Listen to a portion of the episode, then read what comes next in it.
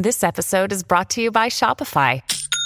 Forget the frustration of picking commerce platforms when you switch your business to Shopify, the global commerce platform that supercharges your selling wherever you sell. With Shopify, you'll harness the same intuitive features, trusted apps, and powerful analytics used by the world's leading brands. Sign up today for your $1 per month trial period at shopify.com slash tech, all lowercase. That's shopify.com slash tech.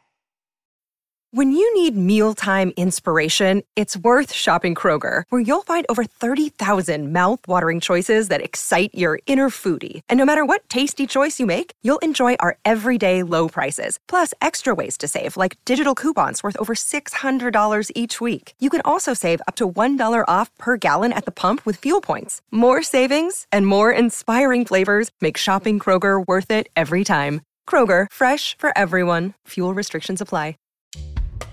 Welcome to Intelligence Squared. I'm Connor Boyle. It's the Sunday debate, and we're dipping into the archive to listen back to a primer on blockchain and crypto technology.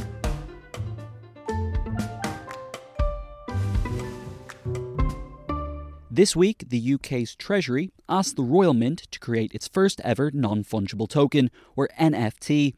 The initiative, pushed by embattled Chancellor Rishi Sunak, has been met with some curious excitement and a fair amount of derision. NFTs, more often created as one off artworks, are still a very young and often misunderstood part of the blockchain world. So, for today's debate, we're going back to 2018 when cryptocurrencies, blockchain, and NFTs were an even newer part of the global financial picture. When we held the debate, blockchain, quantum leap forward, or digital snake oil, it's a question the UK's Chancellor might soon need to answer. Here's our host, the journalist and author and former editorial director of BBC News, Kamal Ahmed. Thank you very much and uh, welcome everybody. You get such a wide selection of views about what precisely blockchain is that it leads a lot of people to wonder is blockchain anything? And it sort of goes from the prosaic, um, a set of records kept uh, across boundaries with a network of ways of uh, controlling uh, the information via code on that network, so it is immutable and trusted by anyone who uses that network, to, frankly, the revolutionary. This can change the way we live uh, even more than maybe people thought the internet could in the early 1990s. So there's a vast array of differences about opinion, a difference of opinion about what this actually means. And to navigate ourselves around this complicated maze uh, of blockchain are four particularly brilliant experts. Hannah laid out the question quantum leap forward or digital snake oil. Who here is in the quantum leap forward camp? Okay, fit slightly. and who is in the digital snake or a lot of techno people basically showing off about something they don't really know about? Okay, okay, quite, quite balanced, bending towards the positive. So let's see if our four fantastic experts can uh, help us. Oh, and actually, there's one thing as well Bitcoin isn't blockchain. I suppose is one thing that we're saying at the beginning. It's on blockchain, but it isn't it. And I think a lot of the public sort of maybe confuse uh, those two things. Who in here has got a little bit of cryptocurrency?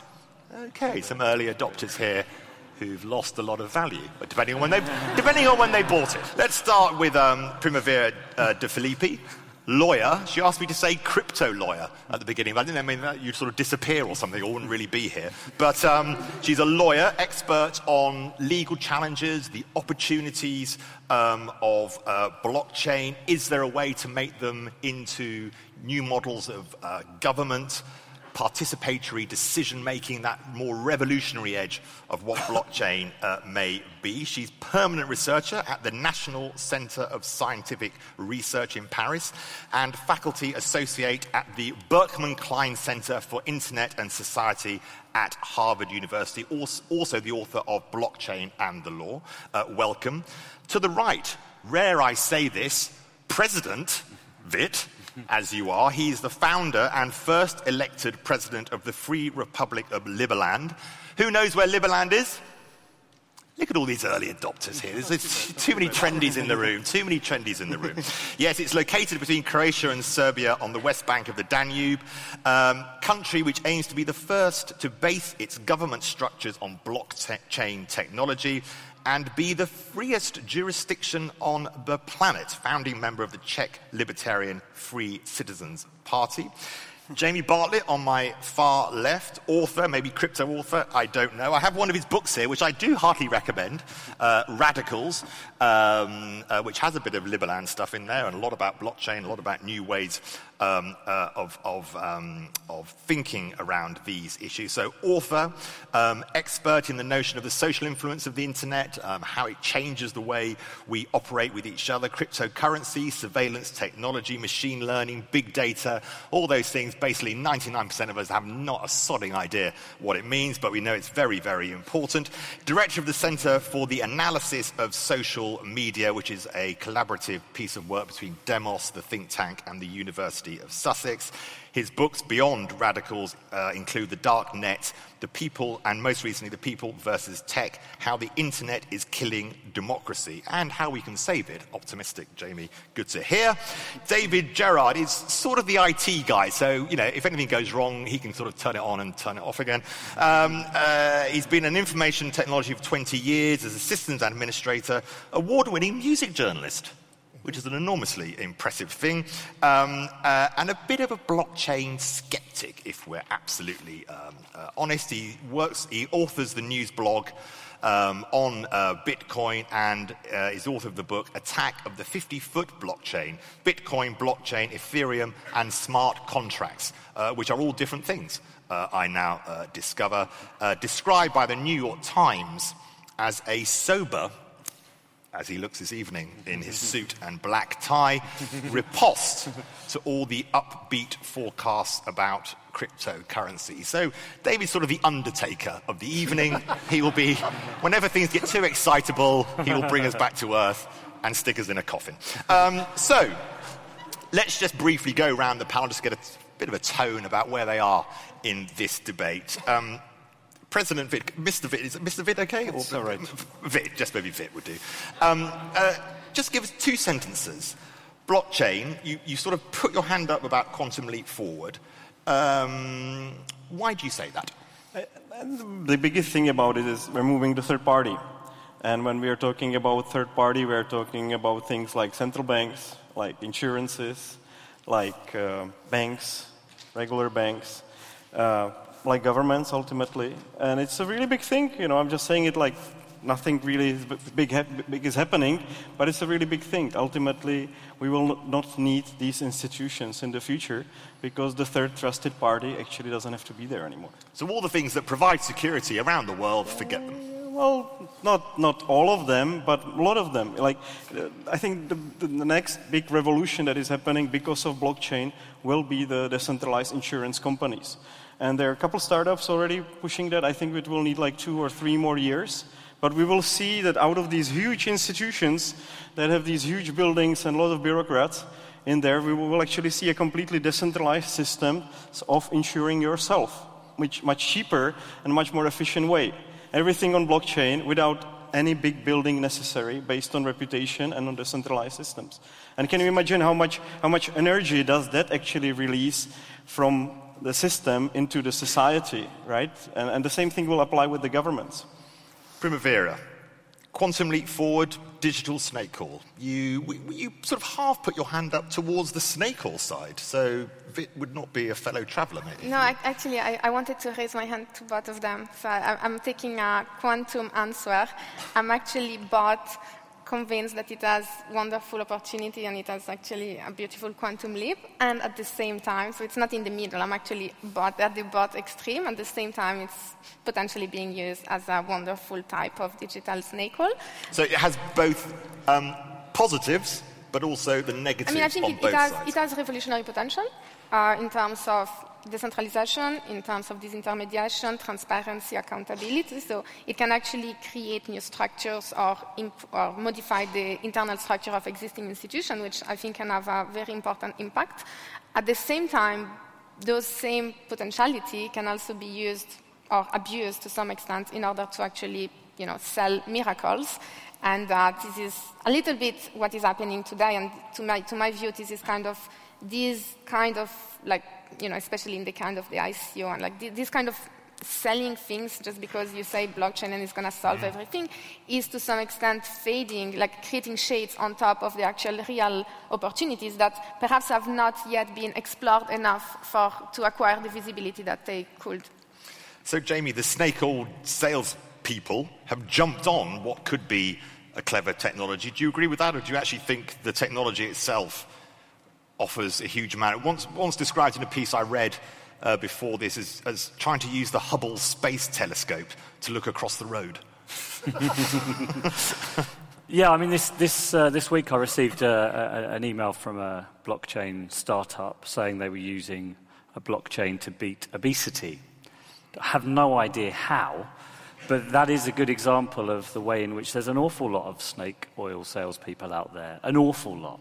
But that doesn't mean that it isn't potentially very revolutionary, not maybe in the next two to three to five years, but beyond that, I think that the prospect of large scale adoption of decentralized networks, immutable databases, impossible to censor bits of the internet, is going to be quite revolutionary. But that doesn't mean that it's good. Quantum leap forward sounds obviously good. Mm. The quantum leap forward that we're going to get with this is actually going to cause us a lot of problems. We'll build on some of that, um, Jamie, a little later. David, are you of similar opinion? What are your, what are your main concerns about? Is there a tulip fever element to blockchain which should worry us? I think you couldn't say there wasn't really, looking at the last year. Like, the blockchain data structure is 40 years old. It's a pretty good data structure. It's pretty cool. The Merkle tree data structure. It is not new, but it is being marketed with a bunch of outlandish miracle promises, and the implication you'll get all of these promises all at the same time, and never mind actual technical limitations or anything. And all the promises that the things branded blockchain are sold with are actually old Bitcoin promises recycled most of which Bitcoin had basically failed by 2014. Like Bitcoin is not decentralized anymore. It's like got three major miners and one company makes 80% of all the mining chips.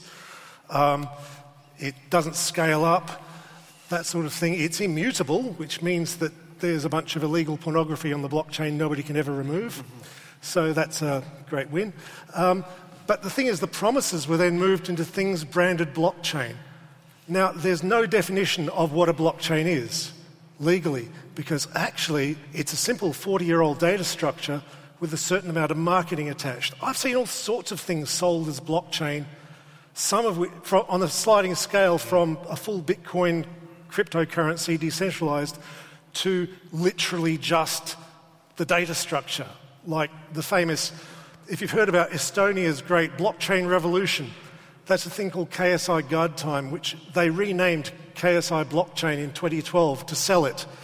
And the marketing worked amazingly. I can't even say they're wrong. But you know, it's literally just a time stamped ledger.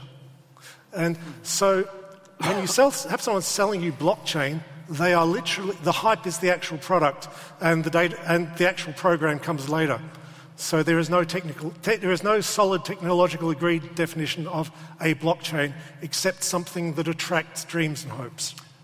Which might not be a bad thing. Uh, so an old, old, technology in a new wrapper, broadly.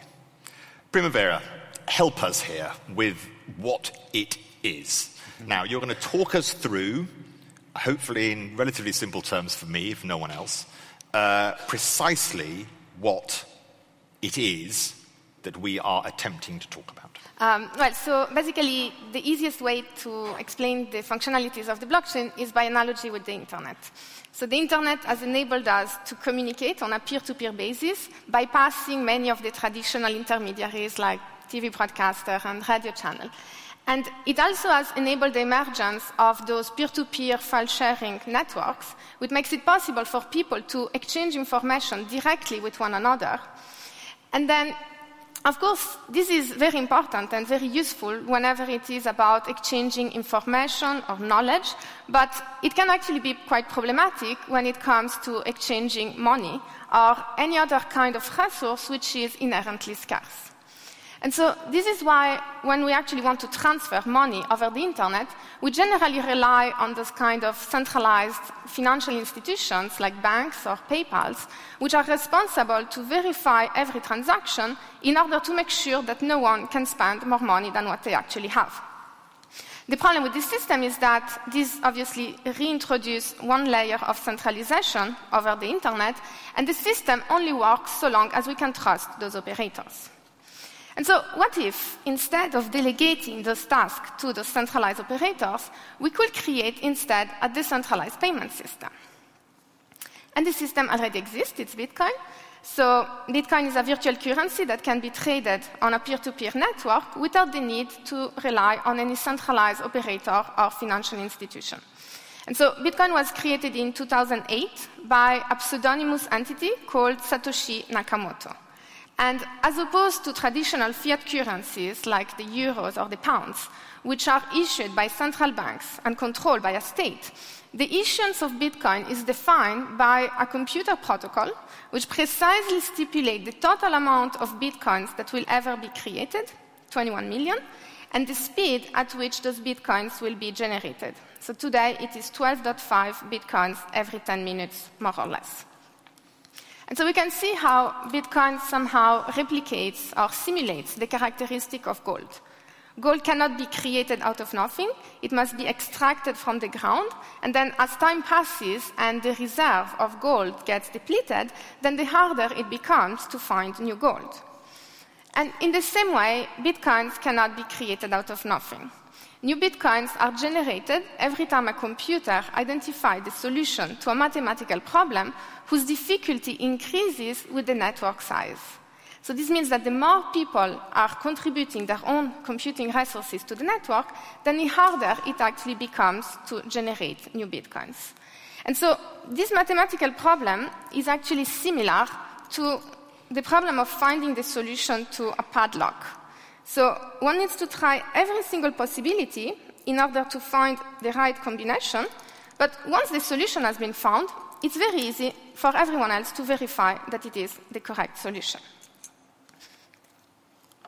Now, of course, you might wonder, because it is indeed a virtual currency, then how can we trust the system? How can we be sure that people are not going to reproduce and multiply their bitcoins in the same way as they can reproduce digital content? And so the Bitcoin network operates on top of this other technology, the blockchain, which makes it possible to exchange value in a secure and decentralized manner without the need to rely on any trusted authority or intermediary operator. And so, how does this work exactly? Well, instead of assigning to this centralized operator the task of verifying every transaction, with Bitcoin, the history of all transactions is stored on this common database, the blockchain, and this database is shared among all the network participants who are all contributing to the verification and to the validation of those transactions.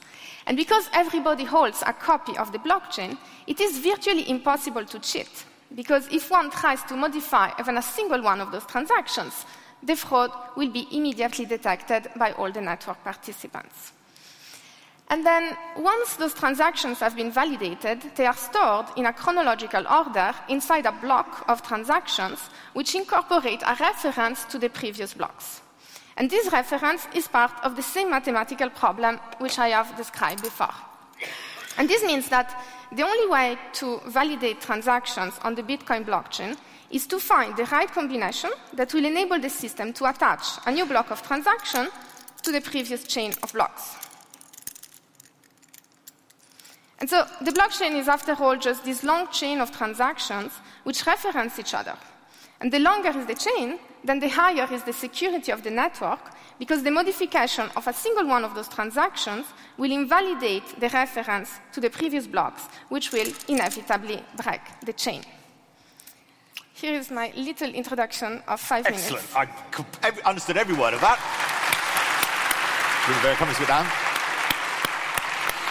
Is the, is the issue, given that the data might be old, uh, or sorry, the, the, the structures might be quite old, is the issue with, um, do you agree with David that the issue with blockchain is not what it is, uh, which is a decentralized ledger uh, used digitally, uh, but the use, the marketing that la- is laid above it?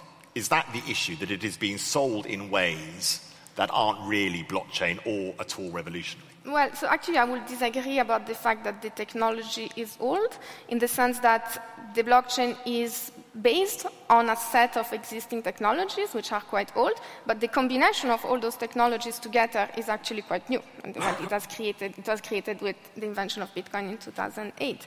Um, and the particularity of this is that the blockchain, for the first time, managed to actually resolve one of the fundamental problems that could not have been resolved until now, except by relying on a centralized operator, which is the question of double spending. Right? So, if I have a centralized operator and every, every transaction needs to go through this operator in order to know whether it's valid or not, then it's quite easy to, to avoid any kind of double spending. One, if I have 10 pounds and then I transfer 10 pounds here and 10 pounds there, then the centralized authority will just accept the former and reject the second. If you are in a decentralized system, it's really difficult to actually resolve that problem. And the, the, the radical innovation of Bitcoin is actually that it provided a mechanism by which if I send 10 pounds here and 10 pounds there, then there is this form of consensus making that will actually decide, even though they are both valid, independently they are both valid. So you cannot just say this one is correct, this one is incorrect. And because the network doesn't have a, a common time according to which one I actually have emitted first, then you need this kind of consensus mechanism that will actually dictate whether this one is considered valid or this one is considered valid. And does it become, via that system, a way of disintermediation? Or does it need a checking mechanism beyond that if that trust breaks down? If that consensus is somehow broken? Is there any need for lawyers? there is always need for lawyers, no matter what. um, I mean, so in, in the context of Bitcoin, the consensus is basically what dictates the validity of a transaction, right? So, well, first they need to be mathematically valid, and then you need to decide which one will actually go. Now, of course, the, the system itself is subject to a particular uh, type of constraint, which you, no one should actually have control over more than 50% of the computing power in the network, otherwise you can actually, to some extent, uh, double spend. You can, you can co-opt the network in validating transaction and then mining on the other side much faster in order to validate also another transaction. So as long as you stay under the 50% threshold, then at least until now, uh, it has proved to work. Now, the problem is, is a different problem. The problem is, what if I make a transaction and this transaction was not meant to you but to someone else? Then usually I will be able to go to my bank and revert that transaction, whereas here I cannot because once it's done, once it has been validated, no one has actually the capacity to revert it. Same thing if someone is stealing my bitcoins, right? So if someone is acquiring a particular digital asset in a way that is actually illegitimate, in the real world, I will be just declared to be the legitimate owner of this, this asset, and then people can take it away and seize it uh, with a court order. Whereas in the case of Bitcoin, even regardless of what the law says, if I have transacted my Bitcoin to someone else, then no one can actually come and intervene to actually take this property back. Hmm. But what about the point that if a mistake is made, or I want to retract, or someone breaks into it, someone starts stealing whatever it is, my product on blockchain, where is the Court of Appeal? Well, this is actually, let me pitch for Liberland a little bit. That's, that's where Liberland comes in. And in our jurisdiction, everybody basically has their merit account. That means how much they have contributed to the society that they are living in. And uh, the more taxes you pay, the more merits you have, the, the higher is your vote. Uh, but in our system of decentralized justice that we are planning together with Kleros.io, you can actually, by the system of decentralized jurors, you can take people's merits away. So, okay, it's possible that I steal your bitcoins, uh, you know, I hack into your computer, mm. but if you can prove it, In a system of Liberland decentralized justice, we just put on, the, the on, on, my account uh, uh, liability in the same value as, as of the stolen bitcoins. So there will be always list of criminals, and by the way, it's growing uh, also every day with Liberland. There are You've some got a list people, of criminals in Liberland yeah, already? Yeah, yeah, yeah, yeah. So people that have acquired uh, minus merits for whatever they have done, usually some sort of robbery. Who decides what merits? Right, right now it's kind of centralized, but the main... Ah, well, the president, the president the main, decides. No, we, we actually, it's, like, it's like sort of China. We actually, we actually have a system... Only for a while, though. We're going to move on. Well, you know, like... you know, monarchies have been around here around, around the world for quite some time and they worked well. Let me remind you that Liechtenstein was also a monarchy with kind of dictatorial powers and it is the richest state on this planet. So, but of course, there is a problem with governance. When the monarch gets crazy, it doesn't work anymore, or you know, just the son doesn't really want to follow his father's footsteps. So, what we are doing in Liberland, we want to put everything on blockchain. So the whole governance is on blockchain. Maybe use similar platform like DAOstack, but we want to put a, a jurors platform on top of it, a decentralized system of jurors, randomly selected from people that will be able to basically balance off all these criminal acts through a system of merits. And, and how did you, was it just you, or was it you and a group of people decide on these merits and then the method for which that will be tested? Well, no. This is the idea, idea, the idea for it is that really qualified citizens from all the citizens that apply to be basically jurors will be randomly selected. And the first round, three randomly selected people qualified jurors from the nation will be selected for any case. Actually, the first round is a mediator. If you don't pass the mediation, the two parties don't agree about solution of the dispute, then there is three jurors. And in another round, if, if one of the parties appeals, there will be six jurors. And in another round, if one party appeals, there will be 12 jurors. And uh, we want to also include some sort of Dubai Financial District ultimate resolution system, but it's very costly. We would like to solve most of the dis dis disputes within Liberland through our system of merits. And again, I, I would like to get rid of this obligation as soon as possible, uh, and, and I know that that is something that will really kick off uh, the whole project. So people will pay tax in Liberland, they, or they do yeah, pay but tax? it's a voluntary tax. If you want to okay. acquire more merits, basically more shares of Liberland, you have to basically exchange your whatever currency for merits. Frightening, Jamie. Anyway, um, Jamie, you've been you've been to their conferences, you've yep. been to see them, you've um, engaged with with not only Vit but many others in Liberland. Is there a revolutionary aspect which is a reasonable one to what blockchain can do around uh, governance? Yeah, I mean, I think uh, uh, it's very exciting what Vit's doing, uh, and I, I, really enjoyed going over there and visiting it, um, but I don't think it's quite there yet. Um, I can see how, especially in countries where voting ballots are stuffed routinely, if you can create some kind of decentralized system for people to check that their own votes have been counted accurately, that's great. But why are we so down on intermediaries? Mm. Intermediaries are necessary when things go wrong, and things nearly always go wrong. Code goes wrong. Vit mentioned the DAO, a, a, new, a new way of investing money into a, into a sort of decentralized um, uh, uh, company. Well, we had a DAO already, and that went rather badly wrong because thousands of people invested an awful lot of money into it, but there'd been a flaw in the code allowing somebody to get in and funnel out loads of the Ethereum that was in there. And no one could do anything about it. It was unstoppable because no one was in charge.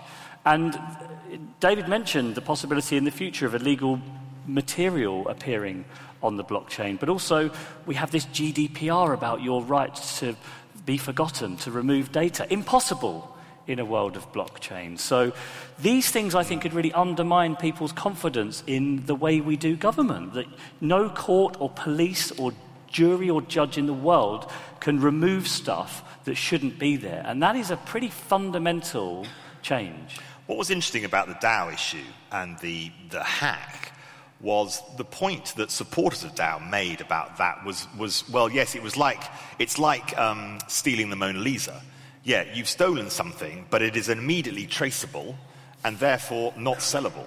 And so there's nothing that can be done with the data that was hacked. Is that, is that a reasonable point? That because that, of this traceability issue, yeah.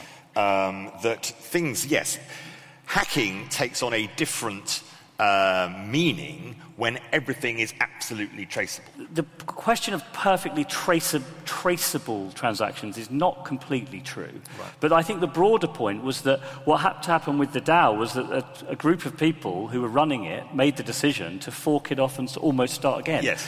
And that shows you that, you know, in the end, people then jump in and take over. So the promises of decentralization often fall slightly short.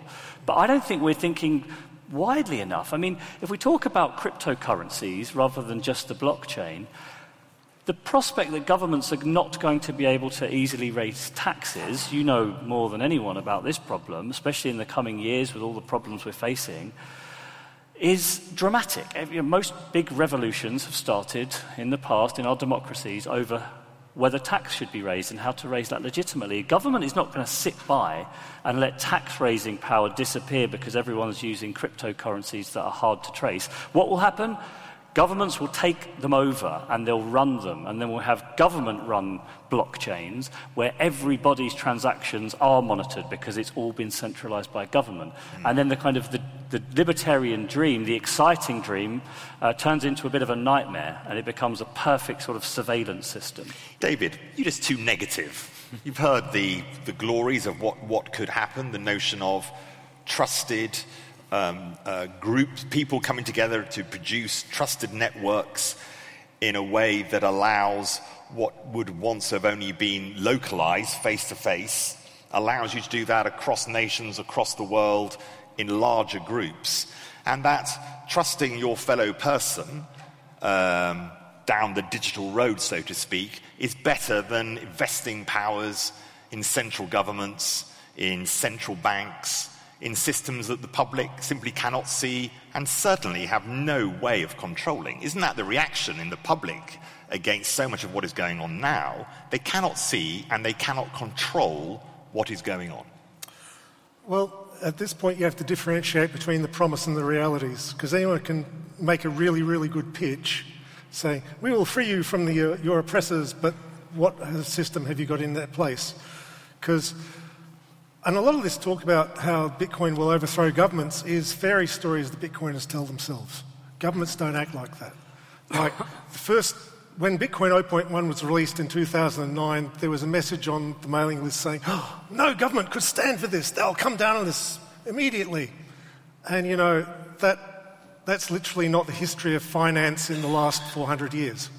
What happens when someone comes up with a new financial instrument is the government says, that looks interesting. Let's see how you go. By the way, regulations apply. Then someone makes money, then someone else does something dodgy and they say, whoops, sorry, that's a Ponzi scheme. You're actually not allowed to do those, and stuff like that. But it's frankly delusional thinking that the governments of capitalist countries have something against people making money in finance, because they don't. You know, um, is rail against the SEC, but their mission the uh, US regulator. Their mission statement, the third part of it is facilitate capital formation. Here's a government agency who literally see their job as helping you make a great big pile of money, you know. But the second part of their mission is maintain orderly, fair, and efficient markets. And their first part of their statement is protect investors. What, you happen, what happens with when people make promise of a trustless currency is you end up with people who just can't be trusted. This is what you see over and over in the cryptocurrency world. It is saturated with the most blatant, outrageous crooks. The thing is, the regulators have only shown up in the last year or so, yeah. um, and that is a problem. Like, the regulators um, are slow moving but thorough. For instance, they're now prosecuting a pile of people who engaged in dodgy behaviour in 2013 and 2014, for example. It turns out that if you're going to commit financial fraud, you probably shouldn't do it on an immutable ledger that anyone can access forever.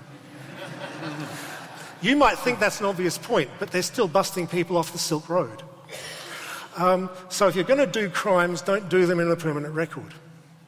And, you know, this stuff is crimes. Um, when the SEC first was talking about ICOs in mid 2017, they said, look, the DAO was clearly a security, it was actually broke the law, but they tried to make good, so we won't prosecute, but don't do this again. And you know, ICO people, I talk to people, they really want to do this right. And they're worried, will they bust us? I say, well, no, not if you're honest. But there's just so many dishonest people out there because when they see an exciting new thing, this attracts starry eyed, naive people who think this is their ticket to get rich. And it then attracts a whole lot of scammers to prey upon them. So, yeah, I mean, maybe I expect that in a few years, cryptocurrencies will be a normal, regulated sort of financial instrument but a whole lot of people are going to get busted first and because they just won't be told.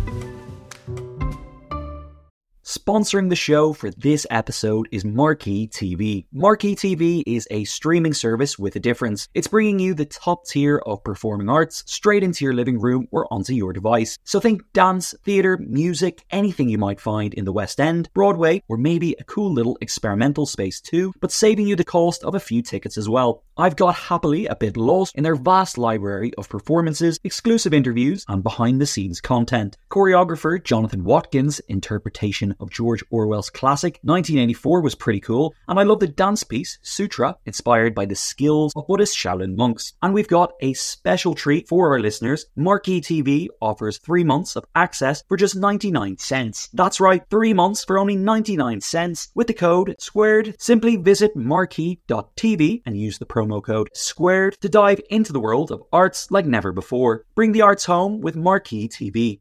The events calendar is filling up here at Intelligence Squared, and to create each one, we obviously rely on some brilliant guests and onstage talent. But behind the scenes, there's also a producer, a production team, and the budget in the mix too. You've got to keep an eye on all of that stuff in one place. NetSuite is the number one cloud financial system, bringing accounting, financial management, inventory, and HR into one platform, slashing manual tasks and errors. And you can cut the cost of maintaining multiple systems because it's super easy to get started. NetSuite exists in the cloud, you see, no hardware needed, so you're cutting IT costs too. That's why over 37,000 companies have already made the move. And now, by popular demand, NetSuite has extended its one of a kind flexible financing program for a few more weeks. Head to netsuite.com slash squared. That's netsuite.com slash squared. netsuite.com slash squared. Another day is here and you're ready for it. What to wear? Check. Breakfast, lunch, and dinner? Check. Planning for what's next and how to save for it? That's where Bank of America can help. For your financial to-dos, Bank of America has experts ready to help get you closer to your goals. Get started at one of our local financial centers or 24-7 in our mobile banking app. Find a location near you at bankofamerica.com slash talk to us. What would you like the power to do? Mobile banking requires downloading the app and is only available for select devices. Message and data rates may apply. Bank of America and a member FDIC. What, to David's point, uh, will uh, we get to will we get to a regulated blockchain system, or does that defeat the point of blockchain? You said there'll always be a need for lawyers. Can you control it? Can you regulate it in some manner? Which means that some of the attacks that David is making upon it is it is a world for criminals, basically to buy. Um, uh, uh, there are many non-crooks. To, to work. is, there a, is there a way that um, blockchain can be regulated which means that some of those concerns that are raised by David can be tackled. Like if we actually look at the, um, the narrative right, of like the early internet days, we could see that there was all this this same, very similar narrative about we're creating this kind of like completely decentralized network and like the, the declaration of independence of the cyberspace, governments not having the right nor the capacity to actually exert their sovereignty over the internet. And then very soon we have noticed that actually it's not that difficult to regulate the internet because there is a bunch of intermediaries, and if we regulate the intermediaries, then we can indirectly regulate mm. the people interacting on those platforms. Right? So you have the miners, you have the developers, you have the validators, you have the exchanges, you have like the blockchain explorer. So there is a bunch of new intermediaries, or even just like the commercial operators. So you cannot regulate the technology and you cannot regulate Bitcoin and you cannot stop Bitcoin.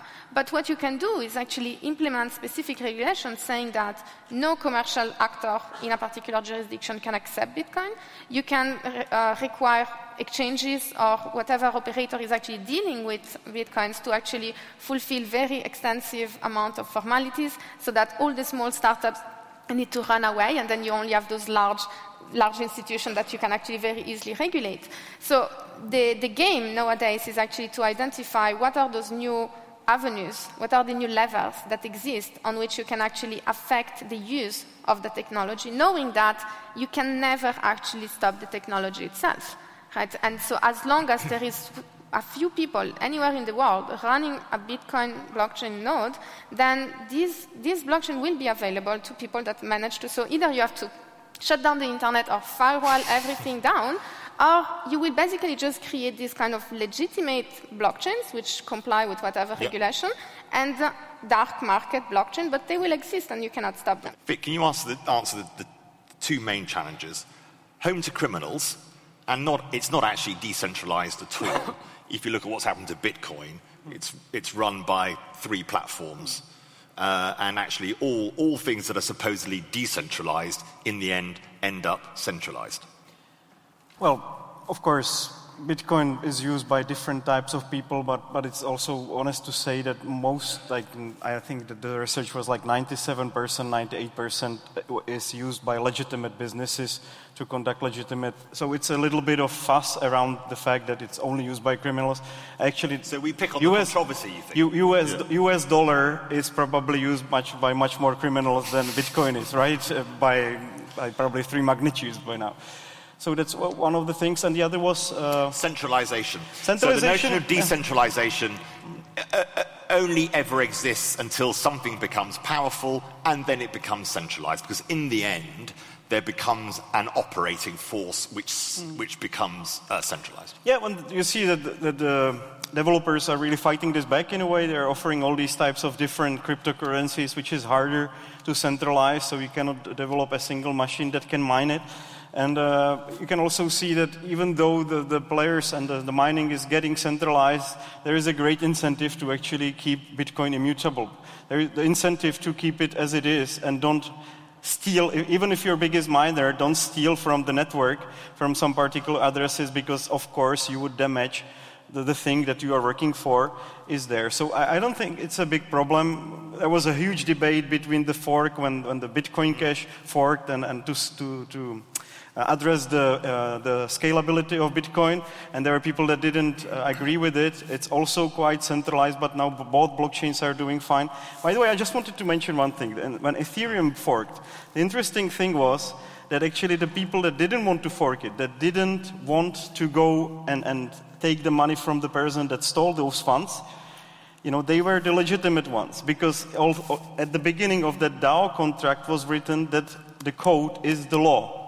And the, the hacker didn't change the law. He just used as it was written, right? So when you look now on, on, on Ethereum, the people that actually kept the old, it, the old way, they were the ones that did it legally, right? And the, the, the, consensus actually to take money back was against the law that was set, which is interesting. Jamie, the issue of, of is it just a place for criminals to dance and, and do their thing? I mean, is there, is there a way? I mean, that is true, as Vit says, of everything of currency, of the internet, of telephone, of landlines originally for the older folk in the audience. I mean, uh, all things are open to criminals, so that's not. That's not a way to attack. Yeah, I mean, and, and, the criminal uses of these technologies, I, I don't think is, the, is really the main problem. It's, but it is going to be. It is certainly has been and will be picked up by criminals as early adopters.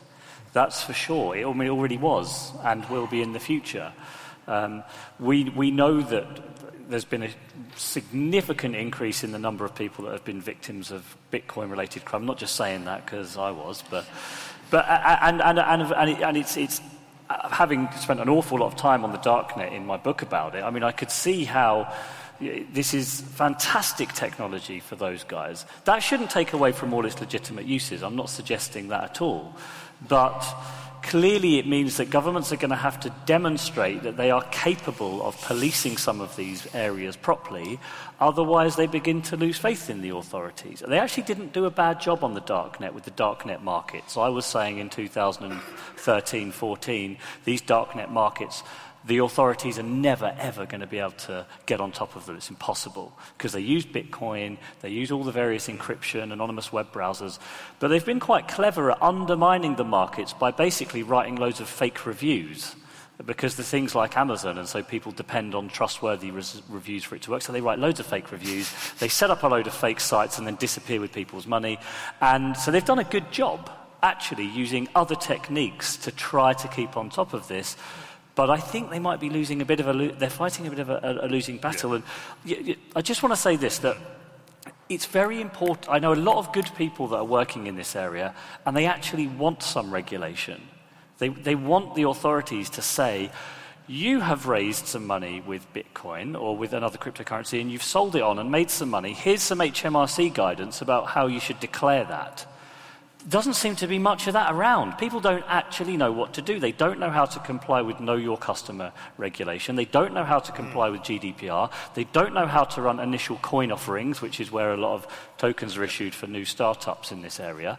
And so governments do have to regulate, but they're not doing much of it at the moment. So I, and I want them to do more and get in this space more actively because, like I said, I fear that then people are going to turn quite dramatically against all of this technology they're dealing too, too much Brexit. They haven't got any time for that. Well, yeah, yeah, um, exactly. Yeah, Jamie, what hard. about this notion that the code, the code is the law, which to some people would be a relatively frightening thing to say. Don't democratically elected governments write the law, not coders in flip-flops sitting around in their beachfront whatevers in wherever. I think that the, at the moment, um, the code is the law line its origins are in the history of this crypto anarchic world. You know, that was always the grand philosophy in the 90s of a, a group of actually incredibly visionary crypto anarchists who realized that the modern technology of the day, the burgeoning internet, was actually not a tool of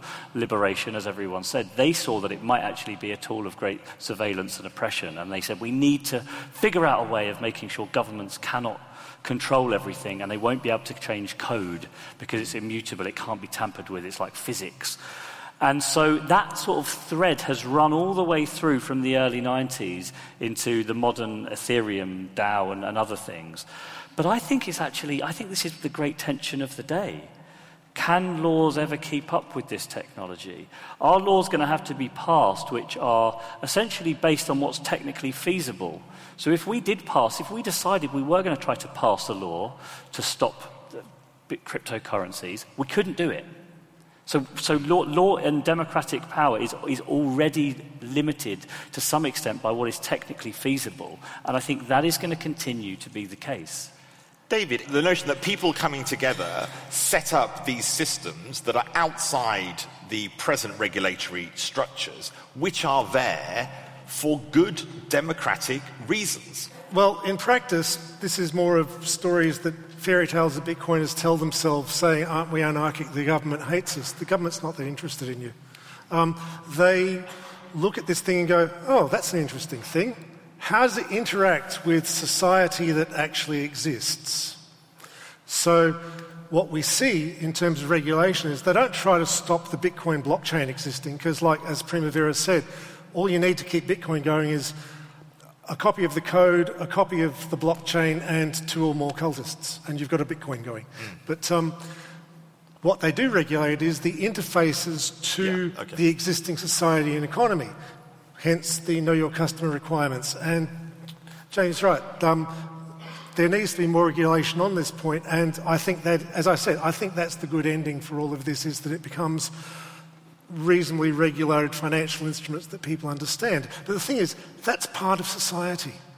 Because the trouble with anarcho capitalism is that it isn't actually actual capitalism. It tends to be people who want to. You actually saw this with PayPal. When Peter Thiel started PayPal, he was really gung ho about very Bitcoin like dreams. Mm. He thought, this will be a special channel for money which governments can't possibly affect. We will. Um, but he rapidly worked out that actually society is where the customers are. Um, society is where the, cons- where the people are. And there's a heck of a lot more money to be made in um, being part of the system, more conventional capitalism. And of course, Thiel eventually became a defence contractor, which is the final stage of capitalism. The environmental issue, the amount of energy it takes to make. I know that mining is a different issue from the blockchain itself, but as these systems are built, do they not take a huge amount of energy just to run them? Where's Liberland going to get its bleeding energy from? David, you put your thumb down just on the environment. Yep, yep. Just give me that. Give me that. Why you did that? Well, the trouble with Bitcoin is that as long as you can get money for Bitcoins, all the incentives are to keep using more and more energy because mining is competitive. So the actual calculations, you could do them on a 2007 iPhone. All the rest of it is computers trying to guess numbers to win the next block full of Bitcoins. Like millions of computers shouting number wang at each other 14 sextillion times every 10 minutes with one winner. And this, what do we get for this? We get a payment system that isn't very good, and we get a um, sort of an immutable blockchain, well, fine, and that's of interest to Bitcoiners. And um, the thing is that it's not that it's 0.1% now, because you have to ask what percentage of the world's electricity would be acceptable. Like, where would the limit be? Um, because there is no limit. Also, Bitcoin is anti efficient. Like when, it start, when Satoshi Nakamoto started it in 2009, it was running on his computer and it ran seven transactions a second. In 2018, it's using 0.1% of all the electricity in the world and it's running seven transactions a second. As it goes on, it gets less efficient. So if you compare it to other questions? things, they always get more efficient. Uh, number four. Um, as a lawyer, I would, of course, agree with Prima, Primavera, but she illustrates a very good point, which is that most of the discussions we've had tonight will turn out to be legal questions that need to be resolved in terms of governance. That's a comment. My question for Primavera is that you mentioned earlier on uh, the danger if any one entity has more than 50% of the blockchain. Could you just explain that a little bit more? So, according to like the, the little example that I have given, so the idea is that everyone is racing to create transactions into a block, and then they need to find the right combination in order to attach it. So the, the, the, basically, it's a probabilistic thing. So you never know who it's going to be, but if you have a lot of hashing power, you have a higher probability to find the right solution to attach the block. Now, the problem if you have more than 50% is that I'm going to I'm gonna try and mine a particular block with a transaction, I'm going to attach it. Right? Now, at the same time, I keep mining another, an alternative uh, bifurcation of the chain in which I'm spending the same $10 to someone else. Right, so this one has been validated because it has been mined and then it keeps evolving. But if I have more than 50%, when I create this bifurcation, I can go faster. And because the rule of, the, the rule of Bitcoin and most blockchains that are based on proof of work is that if there is a bifurcation, everyone will always follow the longest chain. So if, if here I'm attaching two locks, then both of them are equal. If now there is one lock here, another lock here, and this one has another lock after, then everyone will follow this as being the valid chain. Which means that these, these $10, $10 that I have spent here have now been spent and accepted, but at the same time now they don't exist anymore because now I shift to this bifurcation. Right? So the ability of having more than 50% enable you to mine faster than the rest of the network, and therefore being able to speed up and modify, well, bifurcate and create a bifurcation that is longer than the current chain. So we need Ten- antitrust. yes. We need antitrust Yeah. for Bitcoin mining rigs. Tendency to monopoly. Number three. It, yeah. Uh, Jamie, you were just sort of talking about, um, you know, do we need to question the need for an intermediary? Also, um, the idea that, um, uh, you know, is it, is it a good thing if, we're, if, if there's ways for people not to pay their taxes? That all makes a lot of sense. When it comes, say, not to our relationship with government, but maybe to our relationship with other big entities like tech companies, Facebook, Twitter, again, like, is there a way that decentralization, blockchain, can actually protect us, help us own our own data rather than it being used and owned by other entities? Can we control it? To your point about the right to be forgotten, can we say, The problem is that there, there are the, the, the, problem of big tech monopolies uh, can, to some extent, I think, be can be re- not necessarily resolved, it can be challenged by the rise of these technologies. And it, to that end, I'm quite excited about this. The problem is it then is going to create a whole load of other prob- problems in another part of our system, namely tax raising and governance and trust in, in the police and so on. So, yes, I accept that to some extent, and that's the positive. And the people in the 90s who were talking about this, those visionary crypto anarchists, they called a lot of what is happening now. They called it early, and they were right about it. We didn't really listen. So, there are definitely positive uses, but this, I mean, David's right about this as well. There's a lot of potential use cases, there's all sorts of imaginary ways that it might be used in the future, and, and I'm excited about those. And I know this might sound, I, I don't really want to bring Brexit into it at this at 8.29, but when it comes to international shipping, if you can combine smart contracts with Internet of Things, so you can monitor where things are moving and have smart contracts to automatically tax at borders, there are potentially very, very useful gains there. But it's going to take ages. You're going to have to have an international system of governance that everyone signs up to that's cross border, and I can't see that happening. You should ring Theresa May. She needs you. The number three. Sorry, yes. Uh, David Wood, London Futurist. And I think David Gerard, uh, David's uh, point about uh, most of these use cases for blockchain turn out, when you look at them, to be very vague or not to need blockchain at all. I think it's very strong, and uh, we've been discussing it a bit. But I'd like to ask, what, what do the other panelists think is the best answer to that? What do they think maybe in four or five years' time we'll be saying, thank goodness we got blockchain because this has allowed us to do this and we couldn't have done it otherwise?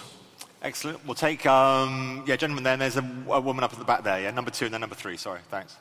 Um, Barack Obama asked the question do we want everybody to have a Swiss bank in their pocket? And um, Jacob Rees-Mogg's dad, William Rees-Mogg, wrote a book in 1997 called The Sovereign Individual, where he predicted a digital currency would undermine the power to tax and the power of the state. Do you think that that's actually a possibility that cryptocurrencies could undermine the nation state as we know it now? Excellent. And lady at the back. Um, hi, I was just wondering if you if you think that the sort of potential of blockchain is going to be sort of ruined before it gets there. The reason I'm asking is if you think about things like currency, uh, cryptocurrency, Bitcoin, it's essentially not a currency anymore; it's a commodity. So the people who are you know making money off it are the bankers who we were meant to kind of get around by using the cryptocurrency in the first place. So if we're thinking about you know using blockchain to solve the you know patient records in the NHS, do you think it's going to be sort of ruined before yes. we even get there? Yes. So, David, you need to answer the first one. What would be a good thing that blockchain could solve? Which touches on the earlier gentleman's question about what are the, what are the legitimate things that blockchain could help us with? I think the good ending here is the one that's happening, which is not things that are full decentralized cryptocurrency style systems, but just having that append only ledger, which is really cool and is the data structure that's good. But the distributing of systems is something, it loses efficiency, and this means in practice it can't compete that well. So, what we'll see is we'll see just the ledger marketed with brand name blockchain, and I think that will be the good ending on the technological side. So, Primavera, what do you think to that? What would be a, um, what, what about a good thing, a straightforward good thing that the public can understand? Oh yeah, if it wasn't for blockchain, that wouldn't be happening. So I think there are three categories of things. Okay, quick. It's 8.30 already. So Two. one is the cryptocurrency or all the token-based system, which is basically creating your own magic internet money, which is the one that we have been exploring the most until now. Uh, the second one is the, the registry, like using the blockchain not as a decentralized payment system, but rather as a registry system. And then you can just prove things by executing a transaction and recording a particular piece of content on that blockchain so that you're moving from this kind of trust-based system to a proof-based system in which you can constantly check whether a particular transaction has happened at the point and provide better auditability. And then the third one, and I think that's the more uh, futuristic, but it's, it's, getting there, but it's still very experimental, is all the thing that relates to smart contracts. So the ability of deploying software on a blockchain in order to, in a way that is not controlled by any single operator, but that is actually executed in a distributed manner by all the participants. And this is what can create those kind of um, new type of cooperative uh, or collaborative economy platforms in which there is no centralized operator that is actually dictating the rules of the platform or that is taking out part of the potential rent that they get, but actually creating a system of decentralized coordination in which different people coordinate themselves, mediated through those infrastructure. And we have some example, like we have like Open Bazaar, which is this kind of like eBay, but without eBay. Uh, we have like some mechanisms like um, like some decentralized social network, uh, like Steemit and uh, Akasha and so forth. And then we have like the more uh, difficult one to implement, like we have La'Zooz or Arcade City that we're trying to implement Uber without Uber. And obviously, we realized that it's very easy to implement. The first two categories are very easy to implement because one is just pure math. You just need to calculate whether the accounts are actually correct and then make a transaction. The second one is just registration, notarization, so that's also very easy. The difficulty with the smart contract, again, it's the, is the governance. So once you have a, a, group of individuals that are all contributing to this decentralized organization, then how do you make sure that this organization is being managed, is being governed in a way that actually makes sense, that actually is viable when you don't have these centralized institutions. And for me, the reason why those smart contract-based organizations are not yet fully fledged, it's really just experimental, is because we yet have to identify a proper governance structure to manage those organizations. Thank you very, very briefly. Time is against us. Um, the point from the back, which is before we get there, the whole of the notion of blockchain has been muddied by cryptocurrencies. So these other ideas, like patient records, like um, uh, more less controversial ideas, will be lost in this battle around cryptocurrencies and who's making money. Let me just quote David. He said that there are some non crooks in the ICO scene there is much less of them in the traditional kind of central banking or government scene, right? We don't realize how much governments has actually abused the power to create money. Maybe it's getting a little bit less, but so much, so many times in history we saw a massive inflation, everybody losing their money. And I think, you know, no matter what will be developed after on blockchain, the, the money, the, the fact that there is complete honesty with our money system that you can now trade a currency where there is only 21 million and never more, nobody can else create it, is the most revolutionary thing that we can see on blockchain and nobody will be ever. Is it crowding out all the other ideas? Is, no. is the currency issue crowding out other I'm ideas? just saying no. that, that it is the most, it is the, the, the use case where it makes most sense actually because it is providing an alternative to fiat created currencies where just government decides let's create another 10 billion and everybody is kind of fine with it and nobody can even influence it. Now we do have a viable alternative. We don't have to use monopoly money anymore. Jamie, just the final question, final point of the evening. Thank you for your patience, audience. Um, you've touched on this, undermining the state by putting the power of a Swiss bank in everybody's pocket. I mean, yeah, that, that, that, that is something that you've discussed in your books and in your work and tonight, but that, that is presumably a legitimate criticism of what is happening in blockchain development. I think it is, and, it was, and that's kind of the idea at the beginning. People are using it for different reasons now, but that was always the vision. Uh, and I'm not talking about in the next year or two. I think this is 20, 30 year struggle when governments are getting weaker and weaker. And it's not just blockchain, it's the whole way that digital technology works and will continue to improve. So it's not only having a Swiss bank in your pocket, it's also having the power of an emperor in your pocket, which is what's coming. And so it's, tax evasion, as I see it, is actually that people that are good at tax evasion are going to get even better at it in the years ahead. It is going to get harder, and an increasing burden of taxation will fall on an already aggrieved middle class. Companies are already very good at trying to avoid paying tax. Just wait until they can exist entirely on a, on a blockchain floating in midair. That's what they would love to do, some of these big companies, and if they can, they will. And so this is, this is I think, a long-term problem. Governments are weak enough already. People think they're very powerful, but in democracies, I think they're actually incredibly weak and they can't get things done. And anything that makes it harder for them to do that, I think, is a problem. Final question to the audience before we wrap up. Who feels, after listening to these brilliant people, more positive about blockchain than when they in the, walked in the door? And who feels more negative the negatives have it. Sadly, Vit, President Vit, I'm so sorry, but thank you very much, Primavera, David, and Jamie. Thank you, audience.